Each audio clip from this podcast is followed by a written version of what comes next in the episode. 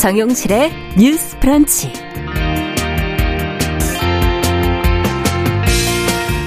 안녕하십니까. 정용실입니다. 스토킹 가해자에 대한 구속수사 중요성이 강조되면서 이 법과 제도를 정비해야 한다는 지적이 나오고 있습니다.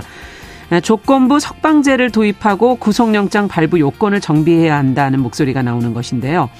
그 자세한 내용과 필요성 같이 한번 고민해 보겠습니다.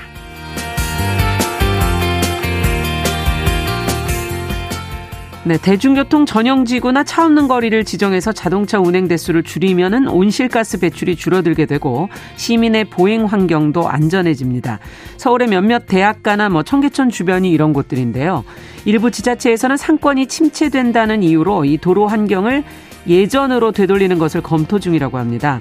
어떤 상황인지 또 우려되는 점은 무엇인지 같이 한번 생각해 보겠습니다. 9월 21일 수요일 정용실의 뉴스 브런치 문을 엽니다.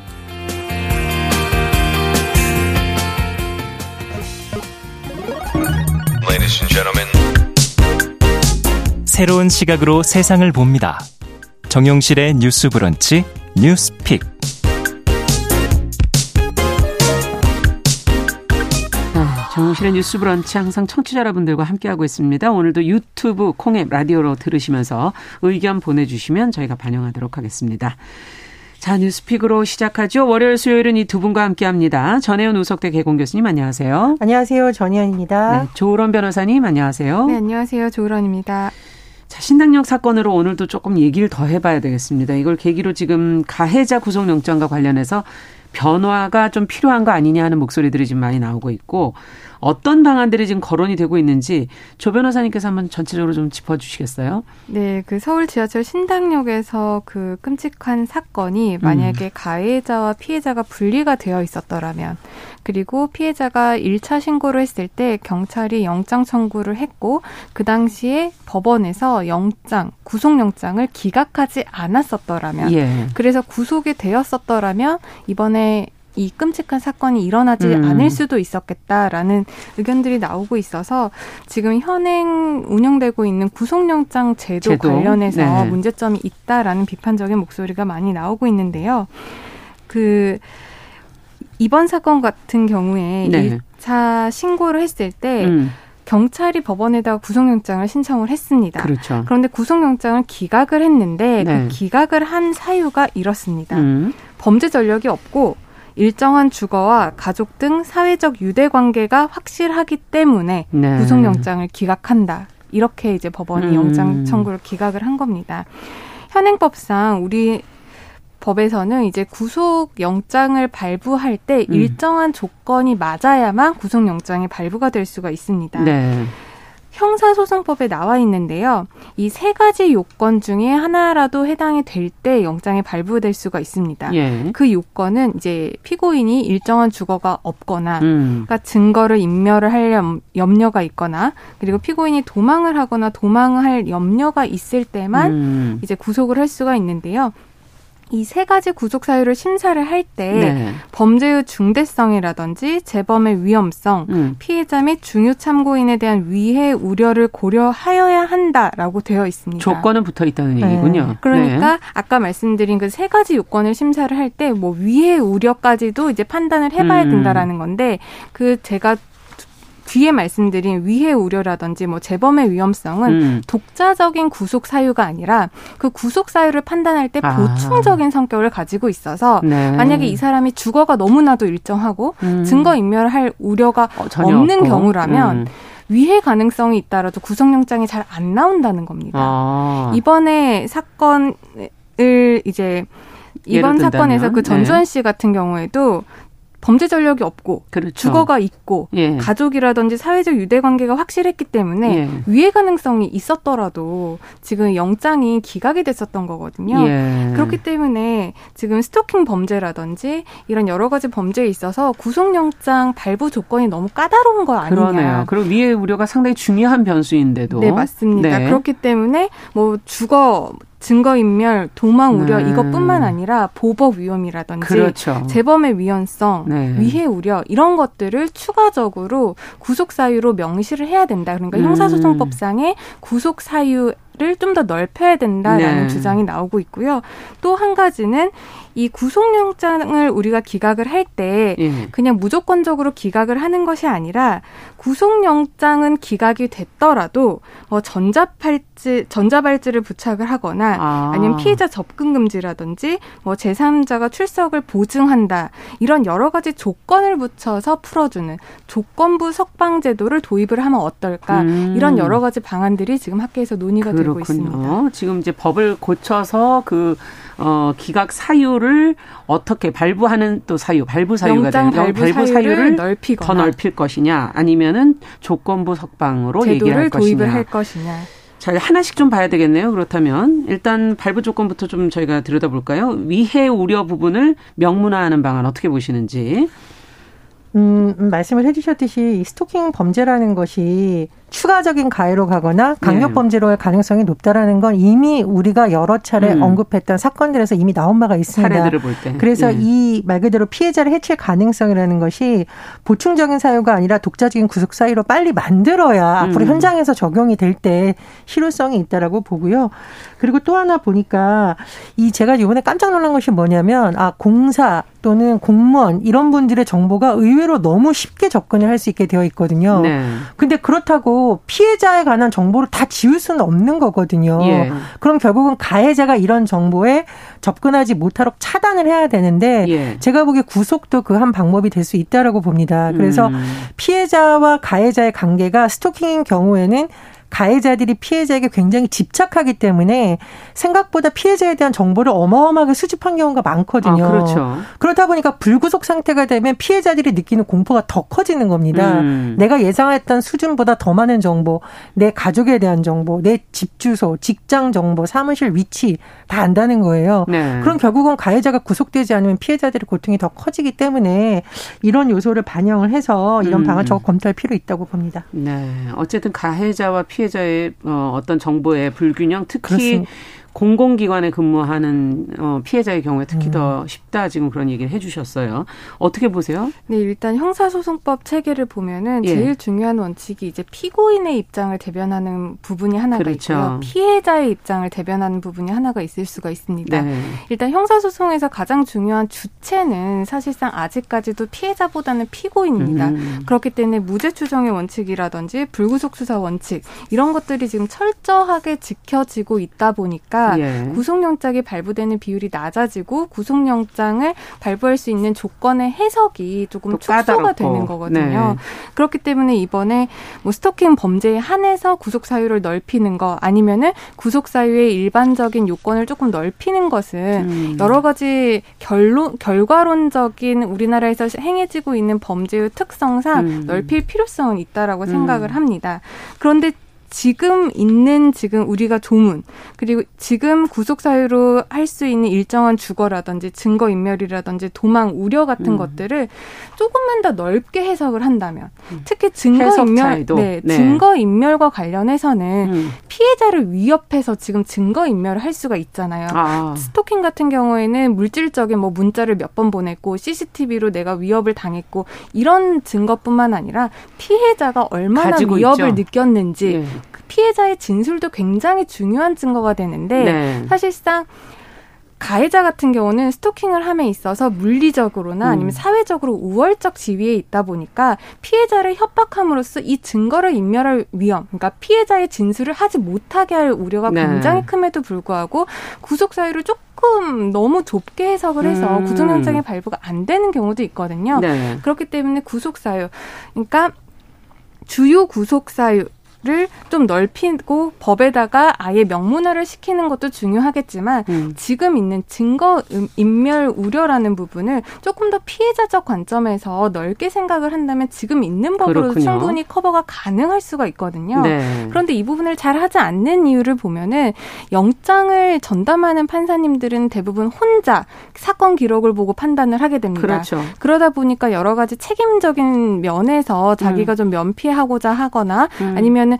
너무나도 할 처리를 할 분량이 많기 때문에 네. 기존에 다른 재판부에서 영장을 어떻게 담당했는지 좀 보고 기계적으로 판단을 하는 부분들이 있단 그렇겠죠. 말이에요. 그렇기 때문에 그 부분 관련해서 판사님이 조금 이 사건을 제대로 들여다보시고 음. 실제로 증거 인멸이라는 관점에서 음. 피해자 보호 관점에서 조금이라도 생각을 한다면 예. 어렵게 법을 개정하지 않더라도 구속영장에 음. 발부될 수 있는 가능성은 높아질 수가 지금 있고요. 현재로선 빨리 할 수 있는 방법은 지금 제시해 주신 방법 이긴 한데 한계는 그 판, 영장 전담 판사의 그 어떤 시간적인 네, 업무 부담이라든지 여러 가지 문제가 판사 있네요. 수도 너무 적고 그렇죠. 이런 문제들이 있기 때문에 여러 가지 부분들이 다 같이 합쳐져야 이 문제가 좀 해결이 될 수가 있고요. 네. 이번에 지금 논의가 되고 있는 조건부 석방제도 같은 네. 경우에도 외국에서는 시행을 하고 있습니다. 음. 그러니까 무조건적으로 그냥 풀어줘 버리는 게 아니라 음. 상대방에게 일정한 조건을 부, 부여하게 된다면 그 가해자 입장에서도 마음의 심리적인 부담 여러 음. 가지 를 안고 재범의 위험성이라든지 더 큰 범죄로 정도의 확대를 좀 예방할 수 있는 거기 때문에 네. 이 부분에 대한 논의 그리고 실행이 좀 적극적으로 빨리 되어야 될 것 같다고 생각을 합니다. 예, 지금 이제 얘기가 자연스럽게 조건부 석방제로 넘어갔는데 현재 지금 실시하는 해외 사례가 있다. 어느 나라들이 실시를 하고 있는지 그 사례들을 좀 들여다봐야 저희가 어, 우리의 현실과 비교해서 좀 생각해 볼 부분이 있지 않을까 하는 생각이 드는데요. 필요성과 효과를 생각하기 전에. 그러니까 일단은 네. 이제 석방 조건부 석방이라는 건 완전히 석방이 아니라요. 피의자에게 그렇죠. 위치 추적기 지금 요즘 많이 나오잖아요. 예. 부착을 하거나 GPS. 예, 거주 네. 제한하거나 이런 방법인데 우리나라에서 연구를 안 했던 건 아니더라고요. 예. 어제 살펴보니까 지난해 대법원에서 사법행정 자문위원회가 있습니다. 그래서 음. 이 제도 도입이 필요하다라고 이미 음. 결정이 났었고 법 개정이 추진되는 과정이었다고 하는데 아, 아 저는 이게 좀 속도를 더 냈더라면 어떨까라는 되게 아쉬움이 있고요. 네. 두 번째로 그런 이게 법조인들이 어쨌든 전문가인데 예. 어느 정도 우리나라 법조인들이 공감대가 있을까라고 봤더니 일단 대한변협에서 조건부 음. 석방제 도입 촉구하는 성명이 나왔고요. 네. 그리고 대법원, 법원, 행정처에서 음. 지난해 법원 내부 구성원 상대로 조사를 해, 일단 해봤다고 해요. 근데 네. 무려 81.8% 현직 판사의 아. 예, 81.8%가 족범부 석방제 도입이 필요하다. 제가 보기에 현장에서 판결해 본 판사들 입장에서도 이제도 빨리 시급하다고 아. 판단했기 때문에 지금 이 시점에서 좀 서둘러야 된다라고 봅니다. 예, 그 이 필요성은 안, 어, 느끼고 있지만 이거를 그러면 실행하려면 또 법문을 만들던지 해야 되지 않습니까? 네, 그럴 수가 있습니다. 일단은 보석제도랑 비슷하다라고 생각을 하시면 돼요. 우리가 보석이랑, 네. 이제 피고인이 구속이 돼서 재판을 음. 받는 과정 중에 구속을 잠시 풀어달라라고 하면서 우리가 보석금을 법원에다가 네. 일정 보증금처럼 납부를 하면서 잠깐 이제 구석에 대해서 풀려 나오는 경우들이 있잖아요.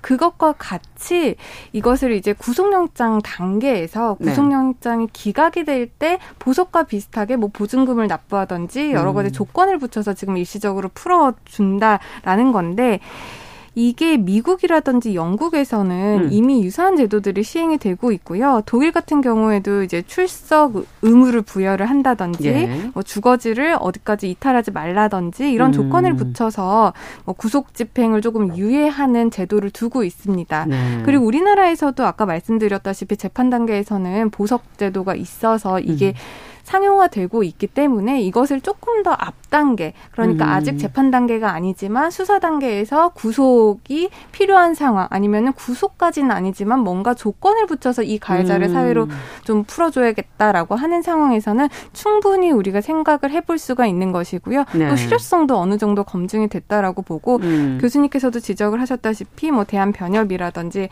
판사분들도 이 부분에 대해서 도입을 찬성하고 있는 입장이기 때문에 네. 조금 더 속도를 내서 우리 우리가 개정이 필요한 부분이 있다면 법 개정까지도 빨리 좀 실행이 되었으면 하는 게 바람입니다. 네, 지금 보석 제도가 현재 있기 때문에 그럼 이것은 뭐 법 개정을 안 해도 되는 부분입니까? 아니면 이건 해석의 차이보다는 이것도 개정이 필요한 부분입니까? 어, 일단 이것은 꼭 법 개정이 지금 필요하다라고 보기는 좀 어렵고요. 예. 지금 구속영장을 기각을 할 때그 음. 부분에 대해서 조건을 붙이자라는 것이 이제 지침으로서도 나올 아, 수가 있고 법을 있고. 개정을 해서 아예 명문화를 시킬 수도 네. 있습니다. 그렇기 때문에 때문에 법 개정이 아니라 어떤 지침으로도 가능한 부분이라면 시간을 법 개정에 들어가는 시간보다 훨씬 단축되고 실행될 수 있겠죠. 네. 자, 좀 더 혹시 더 다른 방안들을 제안하실 수 있는 것들이 좀 있을지. 저는 대법원이 예. 이번에 구속 불구속 관련해서 조건부 석방제도에 대해서 적극적으로 입장을 냈는데 사실은 네. 양형이라던가 최근에 판결에 대한 논의도 좀 적극적으로 있어야 된다고 보는데요. 예. 세계일보에서 최근 들어서의 판결 100건을 직접 전수 보, 어, 조사를 해서 아. 스토킹한 관련 내용을 분석을 했습니다. 이 최근이라는 것은 일정 시점을 정한 거죠. 네. 4월 28일부터 8월 10일. 얼마 네, 안 4개월 바로. 최근입니다. 네. 그래서 100건을 봤더니 스토킹 처벌법 혐의로 최근에 재판에 넘겨진 100건 중에 53건이 집행유예였습니다. 집행유예. 예, 네. 벌금 16건. 그것도 대부분 100만 원 정도이고요. 어. 징역 1년 등의 실형은 6건이라고 합니다. 6건. 예, 그래서 스토킹 범죄에 대한 처벌이 너무 가볍다는 목소리도 나오고 있는데 그것이 뭐 현실이긴 하네요. 그렇습니다. 네. 사법제도와 관련해서 여러 가지 논의를 하는 만큼 이 문제도 좀 같이 종합적으로 묶어서 했으면 하는 바람입니다. 네.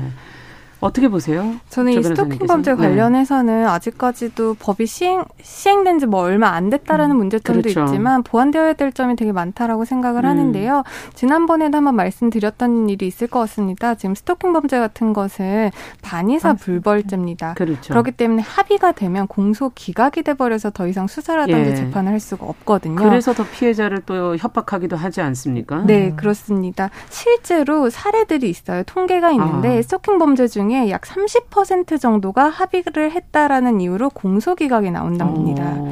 그런데 다른 범죄에 있어서 공소기각은요 한 1%밖에 되지 않아요. 굉장히 높네요. 그러니까 스토킹 법제에서 얼마나 많은 가해자들이 합의를 시도한다라는 걸알 수가 음. 있을 거고 합의를 시도하는 과정에서 물론 반성하는 마음으로 합의를 시도하는 가해자들도 있겠지만 협박을 해서 그렇죠. 합의서를 받는 경우도 있을 거라고 생각을 합니다. 충분히 네. 예상을 할 수 있는 과정이기 문제군요. 때문에 네. 이것을 반의사 불벌죄가 아닌 범죄로 된다. 규정하는 것이 피해자 보호 측에 좀더 음. 강하게 보호할 수 있는 생각이 들고요. 또 하나 말씀드리고 싶은 건 스토킹 범죄를 신고를 한, 하면은 이번 사건에서는 그게 실행되지 않았지만 뭐 접근 금지라든지 네. 뭐 스마트워치라든지 네. 이런 긴급 응급 조치가 이루어질 수가 있습니다. 음. 응급 조치라고 해서 접근 금지 뭐 이런 문자를 할 수 없게 전화를 할 수 없게 음. 이렇게 할 수 있는 제도들이 있는데 이게 보통 이제 2개월 정도입니다. 이게 연장이 가능하긴 한데요. 아. 2개월 동안만 가해자가 좀 잠잠하면 연장도 힘들어요. 음. 그런데 실제로 내가 신고를 하고 이 사람의 어떤 재판을 받거나 어떤 벌금이라든지 실제로 뭐 실형을 살기까지는 최소 6개월에서 1년 이상이 걸리거든요. 그럼 시간이 안 맞는군요. 그 사이에 그 빈 공간에 문제가 일어나는 거군요. 그런 조치들이 지금 마련이 음. 되어 있지 않다라는 겁니다. 그렇기 네. 때문에 가해자와 피해자를 적극적으로 분리해서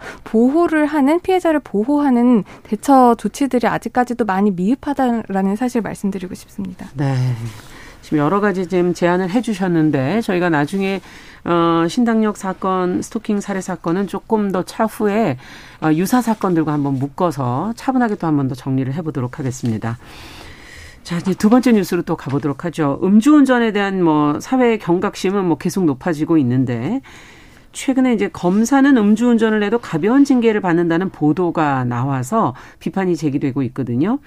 이 영향 때문인지 기준이 이제 개정이 됐다 그래요. 어, 예전 기준은 무엇이었고 지금 현재 기준은 어떻게 그런 변화된 것인지 정 교수님께서 좀 정리를 한번 해주시겠습니까? 예, 최근에 한겨레 신문을 비롯한 언론 보도를 통해서 드러난 건데요. 검사가 음주운전을 했을 때 받는 징계 수위, 즉 기준이 일반 공무원에 비해서 너무 약하다 이런 어. 것으로 드러났습니다.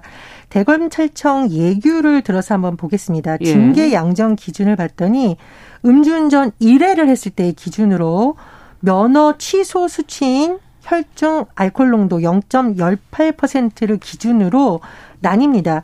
미만이면 감복 정직 0.08% 이상이거나 음주 측정에 불응했을 경우에는 정직 면직입니다. 네. 그런데 보통 검사의 징계가 어떻게 되냐면요. 가벼운 순부터 봤을 때 견책, 음. 감봉, 정직, 명직, 해임이잖아요. 네. 근데 0.08% 이상인데도 해임이 되지 않아요. 음. 그리고 이 해임이 됐을 경우에는 왜 이게 무겁냐면 면직대학하고 달리 퇴직급여도 줄어들고요.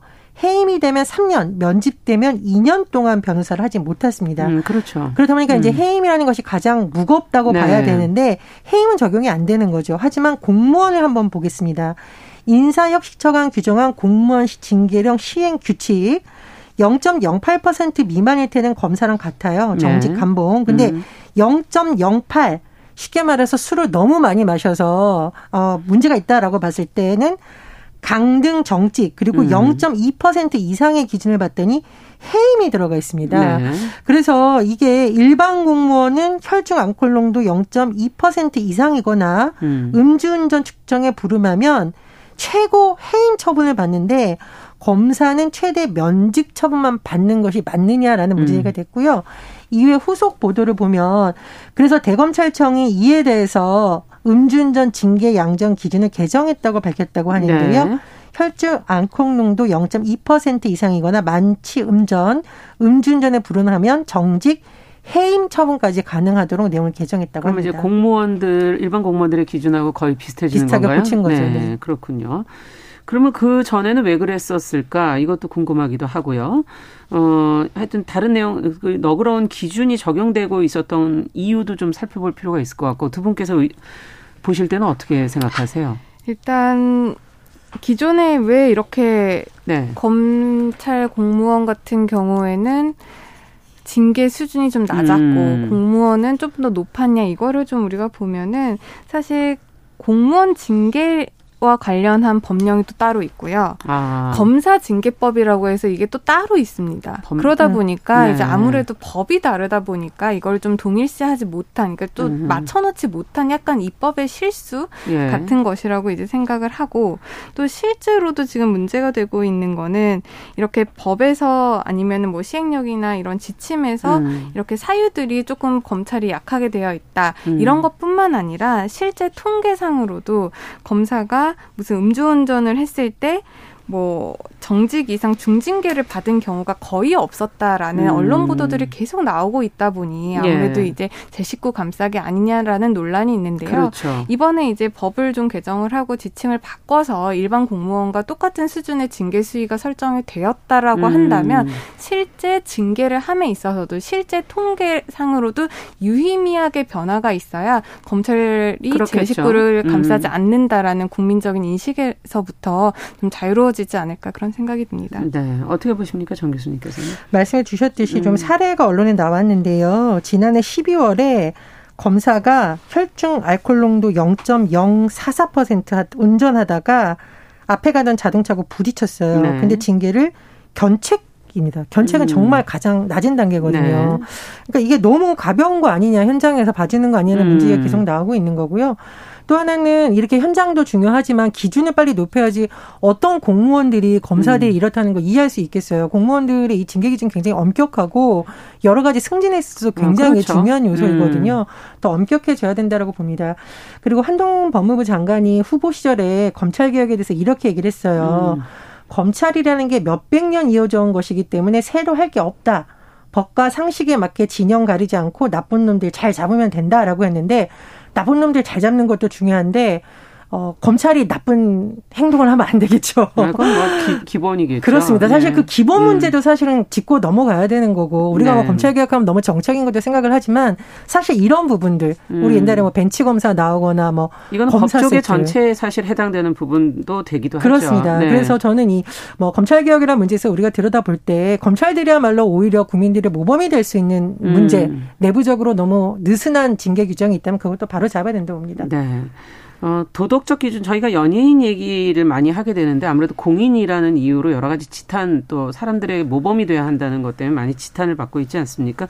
이런 기준으로 본다면 다른 직업군도 한번 생각해 볼 부분들이 있을 것 같아요. 네, 맞습니다. 이제 예. 사회적으로 많은 특권을 누리고 있다고 볼 수 있을 만한 집단. 직업군. 아, 뭐 네. 뭐 오늘 말씀드린 뭐 검찰 집단, 뭐 법조계 집단. 사실 언론인도 거기에 해당이 되겠죠. 네. 국민들로부터 많은 신뢰를 얻고 그와 더불어서 특권을 누리고 있다라고 한다면 음. 법 적용에 있어서도 특권을 누릴 만큼 더 엄격한 법 집행이 이루어져야 음. 그들이 신뢰를 쌓을 수 있는 방법이라고 생각을 합니다. 네. 잔지수픽 오늘 여기까지 말씀 듣겠습니다. 조으론 변호사 전혜영 교수 두 분과 함께했습니다. 말씀 잘 들었습니다. 감사합니다. 네, 정우실의 뉴스브런치 1부 마치고 저는 잠시 후에 돌아오겠습니다.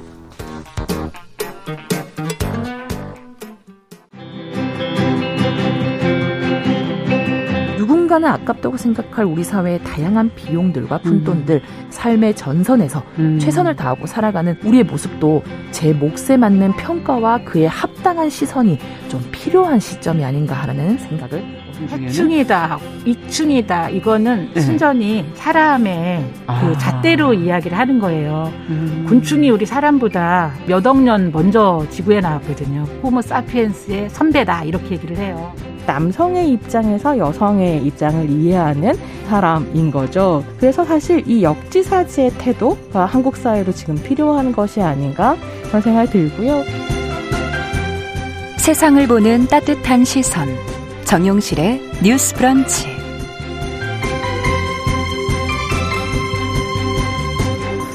네, 정용실의 뉴스 브런치 듣고 계신 지금 시각 11시 31분입니다. 어, 필환경 시대 기후변화와 또 밀접한 환경 이슈들 저희가 계속해서 짚어보고 있습니다. 환경하자 오늘은 서울 환경운동연합의 최화영 활동가 자리해 주셨어요. 어서 오세요. 네, 안녕하세요. 네. 오늘은 어, 도로에 대한 이야기를 준비하셨다고? 네. 네. 네 오늘은 저그 서울 시민분들 한 번쯤 이제 신촌에 가본 적이 있으실 아, 텐데요. 네. 그 중에서도 이제 신촌역부터 연세대까지 뻗어 있는 도로를 연세로라고 하는데 네. 네. 그 도로에 대해서 오늘 이야기해 보려고 합니다. 어. 네, 연세로는 대중교통 전용 지구로 운영이 되고 있는데요. 이 대중교통 전용 지구는 일반 차량은 들어갈 수가 없고 맞아요. 네, 버스나 경전철처럼 이런 대중교통이라든지 아니면 보행자의 보행 활동만 허용되는 공간을 말합니다. 음. 네, 그래서 현재 한국 처음으로 대구에서 먼저 도입이 되었고요. 네, 이제 그 다음에 서울, 음. 이제 부산까지 전국에 총 세 곳이 있습니다. 세 곳이. 네. 네. 어, 연세로 대중교통 전용 지구는 2012년 서울시가 보행 친화 도시 서울이라는 비전을 제시를 하면서 그 일환으로 진행이 되었고 연세로가 최종 후보지로 선정이 되었거든요. 네. 네. 그래서 아무래도 이게 차량 통행을 막는 거다 보니까 그것에 대한 우려가 굉장히 많은 편이었습니다. 아. 네. 그렇다 보니까 이제 3년 동안 뭐 지역 주민이나 상인들 같이 이렇게 이해 관계자들과 수많은 논의 과정을 거쳤고요. 그 끝에 2014년 1월부터 개통되어서 운영이 되고 있습니다. 아, 힘들긴 했네요. 3년 동안 그 주변에서는 아무래도 차가 들어와야지 장사하시기가 편하니까. 네, 맞습니다. 네. 네, 그래서 이제 평일에는 이제 대중교통 전용 지구로 운영이 되고 있고 음. 이제 금요일 오후부터 일요일 밤까지는 차 없는 거리로 운영이 되면서 이제 대중교통도 들어갈 수가 없게 됩니다. 아하. 네, 그래서 이렇게 도, 보시면은 도로에 이제 보행자들이 많이 걸어 다니는 모습을 네, 직접 가면 가면은 보실 수 있습니다. 사실 우리 서울의 도로 중에 이런 곳이 거의 없다 보니까 좀 걸으려고 그래도 항상 차를 피해 다녀야 되잖아요. 골목으로 조금만 들어가면. 네. 자, 그러면 도로, 이, 이렇게 차 없는 도로, 뭐 또 대중교통, 어, 전용 지구 이렇게 되면 어떤 점이 변화됐나요? 어, 일단 연세로가 이렇게 대중교통 전용 지구로 지정이 되면서, 어, 제일 처음으로는 아무래도 걸어다니기가 굉장히 좋아진 점을 음. 네, 얘기할 수 있을 것 같습니다. 어, 원래도 이렇게 보도가 좁은 편은 아니긴 했는데 거기에 분전함이라든지 노점상이라든지 이렇게 통행을 방해하는 그런 시설물들이 굉장히 많았어서 예. 네, 이런 것 때문에 굉장히 좁고 불편했던 보도를 이제 이번에 왕복 4차로였던 차로를 줄이면서 보도를 최대 8m까지 아. 네, 늘렸습니다. 이렇게 도로가 줄어들다 보니까 좀 자연스럽게 차량 속도가 줄어들었고요. 사람들이 신촌을 찾기 시작했습니다. 음. 네, 사실 신촌은 좀 2000년대에 들어서 임대료 상승이라든지 뭐 대형 프랜차이즈 입점이나 이런 걸로 좀 홍대로 상권이 많이 옮겨가고 있던 상황이었는데 네, 네 이렇게 대중교통 전용지구가 생기면서 좀 다시 활성화됐다라고 평가하는 부분이 있습니다. 예, 다행이네요. 네. 그래서 또 차량이 들어올 수가 없다 보니까 이렇게 대중교통을 버스를 타고 신촌을 방문하는 그런 시민분들이 늘었고요. 음. 그리고 보행자 교통사고가 줄었다는 점에서도 네, 굉장히 긍정적으로 평가할 수 있겠습니다. 그렇겠네요. 네. 네. 그래서 여기 방문하는 분들 대상으로 이제 설문조사를 한번 해보니까 음. 그 당시에 만족도가 원래 15, 12%로 굉장히 낮은 편이었는데 이제 70%까지 아. 만족도가 상승했다는 결과가 있었고요. 엄청 올라갔는데요. 네, 만족도는? 그러면서 이제 사람들이 많이 방문을 하니까 근처의 상, 상권도 자연스럽게 활성화되어 되었고 서울시 보도 자료를 확인해 보면 매출이 4.2% 증가했다라는 자료도 확인할 수 있습니다. 아 매출도 늘고 아유 다행이네요. 상인분들 걱정하셨을 텐데. 네. 네. 그리고 또 이제 차가 다니지 못하니까 이 환경적으로도 굉장히 큰 기여를 하고 있는 부분이죠. 서울시 온실가스 배출 중에 수송 부문이 20%를 차지하고 음. 있는데 그것을 감축하는데도 큰 효과가 있었습니다. 사실 도로가 없어지면 차가 더 막히는 거 아니냐라고 생각하시는데 네. 사실 그렇다기보다는 좀 도로가 없어지면 아예 차 이용률이 줄어드는 그런 경향이 그렇죠. 네, 있거든요. 그래서 그렇게 되니까 이제 보행자나 자전거 이용자들이 더 안전한 환경에서 통행을 할 수 있게 되었습니다. 음.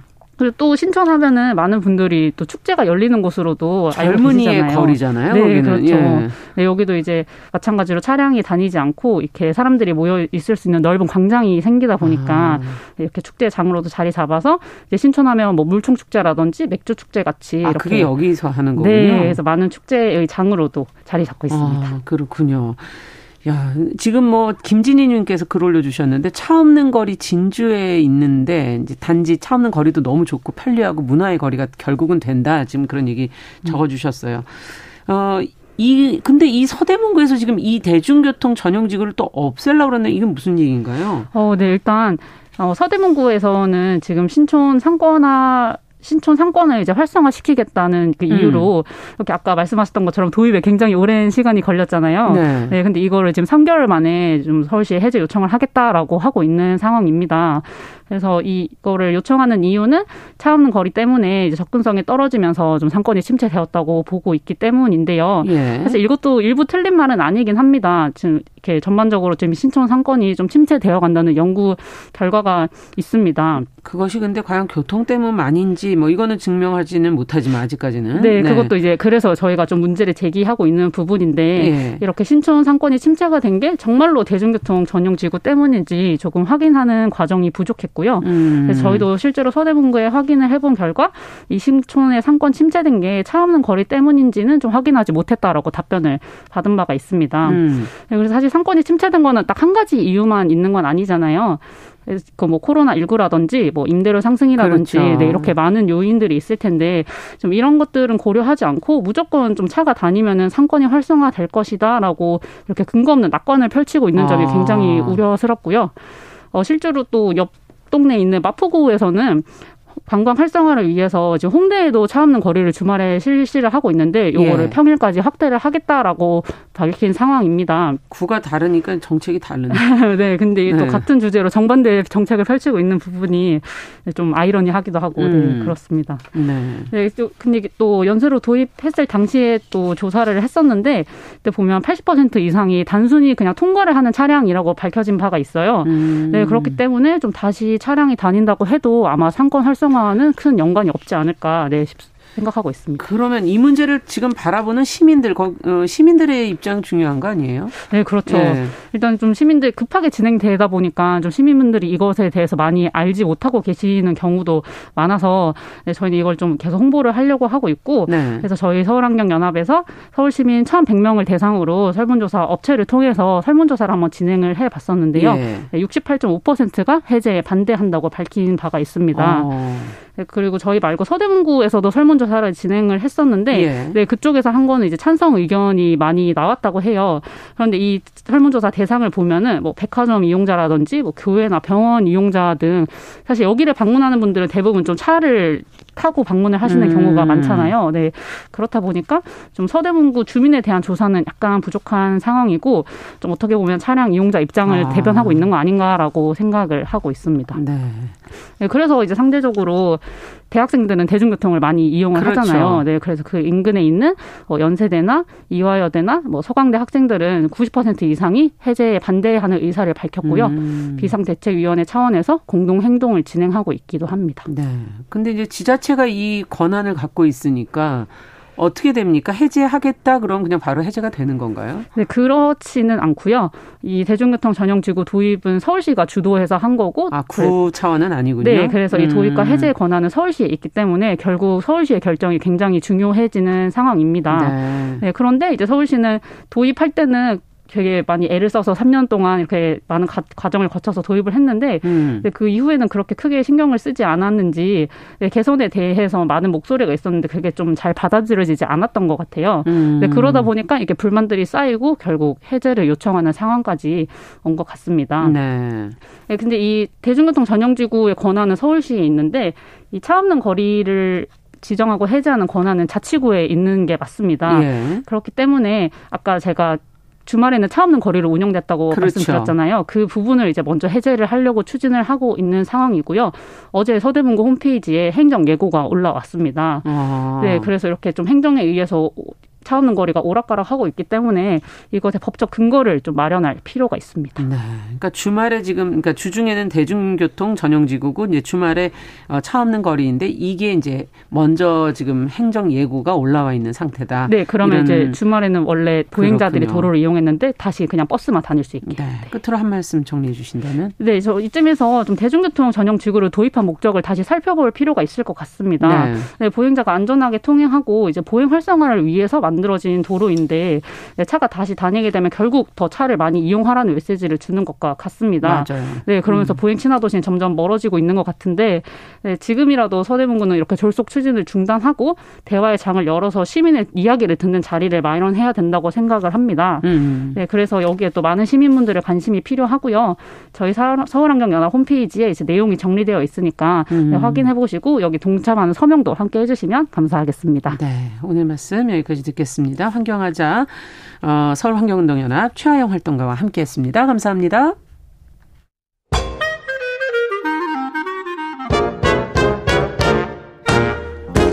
모두가 행복한 미래 정용실의 뉴스 브런치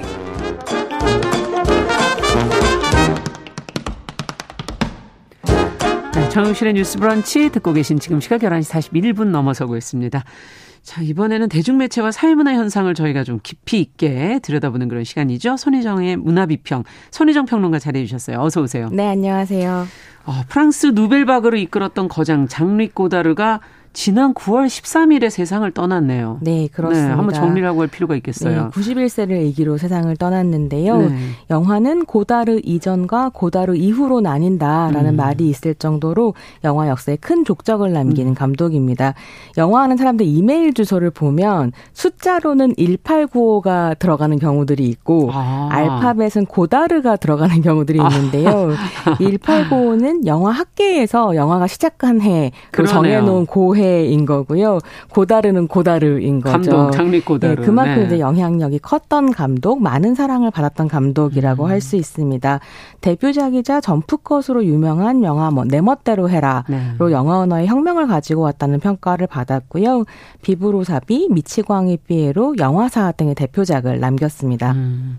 그런데 고다르가 세상을 떠난 방식이 또 화제가 어, 됐죠. 화제가 됐어요. 뭐 네. 뭐 너무 극적이다, 뭐 그 다음 방식이다, 뭐 여러 말들이 나오고 있는데 어떻게 보십니까? 네, 존엄사를 음. 선택한 것으로 알려졌는데요. 음. 어, 음, 요즘에는 뭐 존엄사라고도 하기도 하고 조력자살이라고 하기도 그렇죠. 합니다. 이두 가지를 구분해서 이야기하는 경향이 강해지고 있는데 네. 한국에서 존엄사 같은 경우에는 소극적인 안락사를 의미하고요. 그렇죠. 그래서 회생의 가능성이 없을 때 억지로 연명 치료하지 않는 걸 음. 존엄사라고 하는 반면에 고다르가 취했던 조력자살의 경우에는 존엄한 죽음 죽음을 본인의 의지를 가지고 적극적으로 선택하는 것인데요. 음. 프랑스 언론들은 감독 지인의 말을 인용해서 고다르가 심각하게 아프지는 않았고 지병이 있었지만 괜찮았다 라고 전했고요. 음. 여생을 보내던 스위스의 법이 허용하는 의학적 도움을 받아 죽음을 선택했다고 보도했습니다. 예. 감독 스스로 살 만큼 살았다는 명확한 인식을 가지고 죽음을 선택했다라고 하는데요. 음. 이게 좀 주목해 볼 만한 건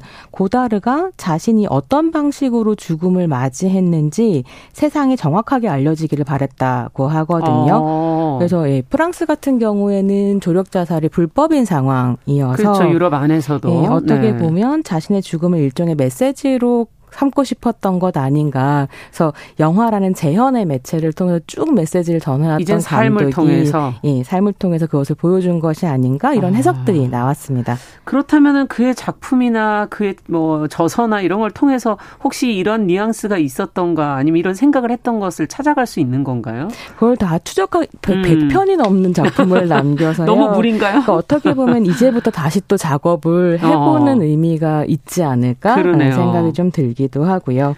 근데 네. 마침 조력 자살에 대한 영화가 지금 극장에 상영 중이라고 하던데. 네, 네. 다잘 된 거야라는 작품인데요. 음. 고다르 이후 세대로 또 세계적으로 사랑받는 프랑스 감독인 음. 프랑스아 오정의 영화입니다. 주인공인 소설가 엠마누엘이 어느 날 아버지가 갑자기 쓰러졌다라는 연락을 받고 병원으로 달려가는데요. 아. 뇌졸중으로 이제 아버지가 쓰러지신 네. 거죠. 근데 아버지가 다행히 깨어나기는 하는데 네. 거동이 불편한 상태가 되었고요. 음. 평생 평생을 굉장히 꼿꼿하게 그 대단한 자존심을 가지고 살아온 아버지가 그 상태를 견딜 수가 없는 거죠. 그렇겠네요. 예, 당신이 스스로 이제 당신을 컨트롤할 수 없는 그래서 음. 너무 이제 고통스러워하다가 아버지가 이제 엠마누엘에게 이야기합니다. 끝내고 싶다. 도와달라 이렇게 아, 이야기를 하고요. 네. 근데 딸의 입장에서 엠마누엘은 너무 고통스러운 얘기여서 그렇겠어요. 처음에는 막 못 들은 척하고 화도 내보고 막 아. 일주일씩 아버지 병간호를 안 가고 회피하기도 하고 예. 이러지만 결국 이제 나답게 죽고 싶다는 아버지의 의지를 꺾지는 못합니다. 음. 이런 내용을 갖고 있는 영화인데 또 고다르의 죽음과 맞물려서 개봉이 되다 보니까 영화네요. 네, 영화를 보면서 여러 가지 생각이 좀 들더라고요. 그래서 그런 상황들 안에서 영화는 스위스에서 존엄사 하고 싶어 하는 아버지와 음. 그 아버지의 뜻을 따라서 그 과정을 준비하는 딸의 이야기를 따라가는데요. 또 이게 엠마누엘이라는 딸을 소피 마르소가 연기를 아, 해서 오랜만에 스크린에서 보았는데요. 네. 아 좋더라고요. 연기 굉장히 잘하시고 예. 네 그래서 여러 가지 생각과 감정을 좀 느낀 영화였습니다. 얼마 전에는 그 일본 영화 얘기를 해주시면서 앞으로 이 죽음에 대해서도 정부도 그거에 대한 책임을 져야 된다. 뭐 이런 얘기도 저희가 잠시 한 적이 있었는데 음, 네. 이제 죽음이라는 문제가 상당히 이제 많이 영화 속에서도 화두가 되는 것 같아요. 음, 그렇습니다. 네. 이 딸의 입장을 한번 생각해 본다면 아버지 입장 이해는 되는데 그러니까요. 저는 이 딸은 정말 너무 갈등이 될 것 같아요. 네, 그래서 사실 저도 딸이다 보니까 그러니까요. 이제 복잡한 마음을 가지고 보게 되는데 어, 어떤 마음일까 엠마누엘이 음. 저는 상상이 전혀 안 가고요. 그렇죠. 또 이 부녀 관계가 여느 아버지와 딸처럼 오랜 세월을 가족으로 살면서 음. 서로 미워하기도 하고 사랑하기도 하고 이런 이제 대단히 음. 별 특별할 것이 없는 어떤 평범한 예, 부녀 관계인데 관계. 결국 딸이 아버지의 뜻을 따를 수밖에 없는 거죠. 어. 근데 그걸 보면서 좀 인상적이었었던 장면은 네. 엠마누엘 이거 혼자 해결할 수 없는 문제다 보니까 친구에게 이 문제를 의논하는데 어. 그런 얘기를 해요. 정말 아버지로서 나쁜 아빠다. 나는 그래서 그를 너무 사랑하지만 네. 아빠 아니었으면 좋겠고 그냥 친구였다면 좋았을 텐데 그렇죠. 이렇게 이야기를 하니까 친구가 이렇게 말합니다. 그럼 친구로서 도와드려라. 그래서 아. 사실은 어떤 관점을 가질 것인가에 대해서 또 질문해 보게 하는 정답은 없는데요. 그렇죠. 네, 질문거리를 좀 던져주고 있는 것 같습니다. 네. 영화 얘기 말고도 또 소개하고 싶으신 책도 있다고요. 네, 저 사실 뭐 영화나 고달의 메시지만으로는 사실 조력 자살에 대해서 우리가 충분히 생각해 보기는 좀 어렵고 음. 구체적인 정보 같은 것들 좀 얻을 수 있는 책을 한 권 가지고 왔는데요. 음. 한국에서도 조력 자살의 문제가 쟁점이 된 지 좀 몇 년 됐어요. 그렇죠. 그래서 2016년에 윤여정 선생님이 주연하셨던 죽여주는 영화 여자라는 네. 영화가 나와서 말하자면 뭐 한국식 조력 자살에 대한 네. 화두를 던지기도 했고요. 2022년 5월에 한 기사에 따르면 서울대병원의 이제 가정의학과 윤영호 교수 연구팀의 연구 결과를 이렇게 소개를 하는데요. 음. 한국 국민 10명 중 8명이 안락사나 조력자살 합법화에 찬성한다. 라고 하거든요. 예. 사실 이런 흐름 안에서 이제 많은 언론들이 조력 자살에 대해서 좀 기사를 써온 것들이 있고 음. 2020년에 이제 관련한 책이 한 권 나왔었던 어. 거죠. 그것은 죽고 싶어서가 아니다라는 책인데요. 네. 이책 같은 경우는 스위스의 블루하우스라는 별명으로 불리는 조력 자살 시설을 취재하고 어. 존엄사와 조력 자살의 문제를 좀 심층 있게 어, 깊게 다루고 있습니다. 음. 이건 책 내용을 좀 보자면 서울신문 탐사기획부의 기자들이 음. 안락사 존엄사 문제에 대해서 취재를 하던 중에 네. 2016년과 2018년에 한국인 두 명이 스위스에서 조력 자살로 생을 마감했다는 사실을 알게 됩니다. 아. 그러니까 한국에도 있었던 거죠. 그러네요. 이게 스위스의 조력 자살 지원 단체인 디그니타스로부터 얻은 정보였는데요. 음. 여기서부터 이제 취재가 시작이 되어서 서울신문팀이 두 한국인이 왜 스위스로 마지막 여행을 떠날 수밖에 음. 없었는지 그리고 어떤 과정으로 삶을 마감했는지를 추적하고 그 취재한 내용을 바탕으로 이제 다양한 쟁점들을 음. 다루고 있는 그런 책. 책입니다. 네. 그래서 저자들은 어떻게 스위스에서 한국인을 비롯한 이제 외국인들이 조력 자살을 하고 있는지 뭐 할수 아. 있는지 이런 것들 좀 보기 위해서 뭐 법적인 토대도 살펴보고 어떤 과정인지도 취재를 좀 하고 있는데요. 음. 그러면 또 여러 전문가들의 인터뷰를 다루고 있어요. 그렇군요. 그래서 뭐 스위스 검찰, 법학 교수, 법의학자, 음. 의대 교수, 음. 또그 장례 치러주는 장의사까지 이제 인터뷰를 하면서 여러 가지 이야기들을 건네주고 있습니다. 네. 아까 디그니타스? 네. 예. 뭐 이 조력 자살을 돕는 단체? 네. 뭐 이런 게 있다고요? 예, 특히 이제 외국인들 도와주는 단체라고 하는데요. 어. 최근 7년간 매년 한 200여 건의 조력 자살을 이제 진행해 왔다고 하고요. 그러니까 스위스의 이제 조력 자살 지원 단체가 여러 군데가 있는데 음. 디그니타스의 특징은 뭐냐면 주로 외국인을 대상으로 한다는 점입니다. 네. 그래서 이 단체의 입장은 존엄하게 죽을 권리에 외국인을 차별해서는 안 된다라는 음. 거고 이 관계 관계자의 인터뷰를 좀 보니까 애초에 디그니타스가 하려고 했었던 건 자살 예방 목적이었다는 음. 거예요. 무슨 말이냐면 좀 모순적으로 들리기도 하는데요. 자살 사망, 그러니까 사람이 자살로 사망하기 전에 보통 한 10차례에서 20차례 자살을 시도하게 되고. 그렇죠. 한 번에 네. 그렇게 되는 심한 경우는 50번까지도 하게 아. 되는데 이 과정에서 계속 자살 시도자가 고립되고 더 어려워지고 힘들어진다라고 맞아요. 하는 걸 좀 고민하게 되고 네. 그래서 그런 위험하고 고독한 죽음을 예방하는 차원에서 이런 활동들을 고민하게 되었다라는 것이고요. 어. 그때 디그니타스에서 인터뷰에 응한 사람이 강조하는 건 뭐냐면 15년간 일하면서 봐온 사람들 중에 건강한데 네. 죽으려고 하는 사람은 없다는 거예요. 음. 그래서 막 그리고 잘 봤을 때 신체적으로 건강한데 누군가 죽음을 선택하려 한다면 분명히 숨은 사연이 있고 그렇죠. 그 숨은 사연을 듣고 해결하는 것. 아. 그래서 또 죽음을 예방하는 것이 디그니타스의 역할이다라고 음. 얘기하면서 자신들이 하는 일은 조력 자살이 아니라 동반 자살이다. 이런 음. 얘기 하거든요. 네. 근데 이제 다른 한편으로는 디그니타스가 아무리 여러 가지 좋은 이유들을 들어서 뭐 자신들의 활동을 소개하고 있다고 하더라도 네. 자살 관광을 부추기고 있다. 해외에서 들어오니까. 네. 그래서 이거를 피할 수 이런 비판을 피할 수는 없다라는 목소리가 나오고 있기도 하다고 합니다. 아, 그렇군요. 참 양면적으로 볼 수밖에 없네요. 네. 근데 저자들은 이 그러면 조력 자살에 대해서 이 책에서는 어떤 입장을 밝히고 있는 네, 건가요? 네, 뭐 단순하게 찬성이냐 반대냐 음. 이렇게 이런 딱 나눠지는 입장을 취하고 있지는 않고요. 이런 이야기를 하는데요. 큰 병을 앓는 환자들이 존엄사를 이야기할 음. 때 이것이 오직 존엄한 죽음을 맞이하기 위한 선택인지 아니면 절망과 우울로 인한 충동인지 음. 고통을 피하기 위한 결심인지 음. 혹은 가족의 부담을 덜어주기 위한 희생인지 아. 이걸 구분하는 건 너무 어렵고 이 고민을 아는 상태로 이 아. 이제 존엄사 조력자살의 문제를 따라가고 있고요.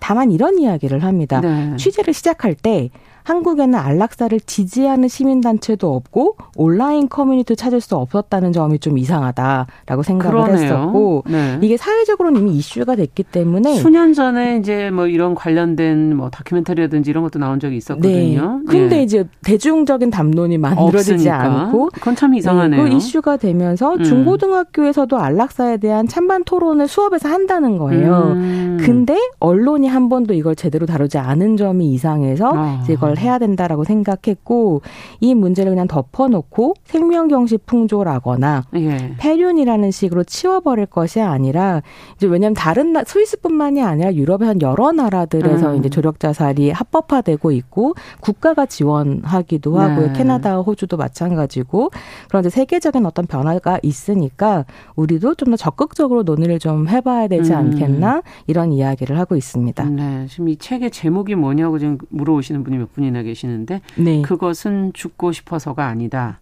예. 라는 제목이었죠. 제목이고 예. 이 제목 자체도 사실은 굉장히 저는 의미심장하다라고 음. 생각하거든요. 그러니까 그것은 죽고 싶어서가 아니다라는 제목으로부터 우리가 볼 수 있는 건 음. 이게 뭐 여러 가지 죽음의 선, 죽음을 선택한 여러 가지 이유가 있겠지만 우리가 사회적으로 고민해야 될 것은 기본적으로 누군가가 죽음을 선택할 수밖에 없는 상황에 그렇죠. 놓였을 때 그 조건을 고민하자라는 네. 의미인데요. 네.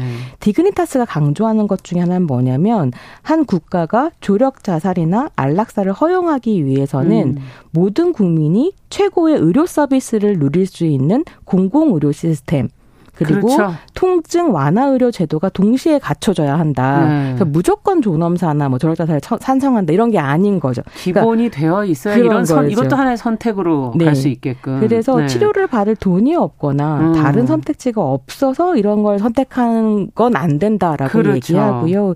이 관점이 정확하게 사실 한국의 전문가들이 함께 하고 있는 문제 의식이기도 음. 합니다.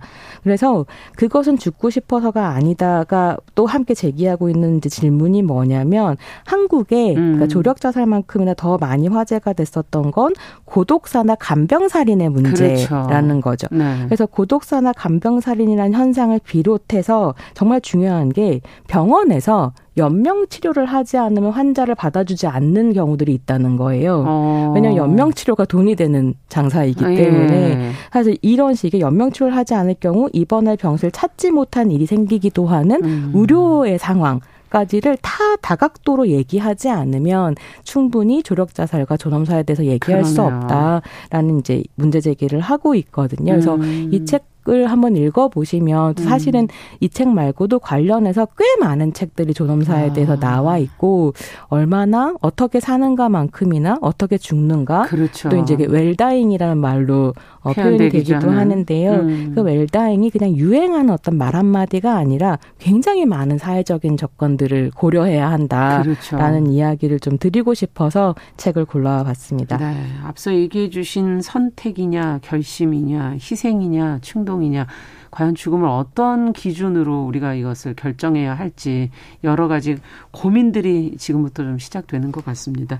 오늘 손희정의 문화비편 장리 고다르 감독이 택한 존엄사 조력 자살을 들여다보면서 우리가 생각해 볼 문제는 무엇인지 영화와 책으로 같이 한번 생각해 봤습니다. 말씀 잘 들었습니다. 네, 감사합니다. 네, 정용실의 뉴스 브런치 수요일 순서도 같이 인사드립니다. 저는 내일 오전 11시 5분에 다시 뵙겠습니다. 안녕히 계십시오.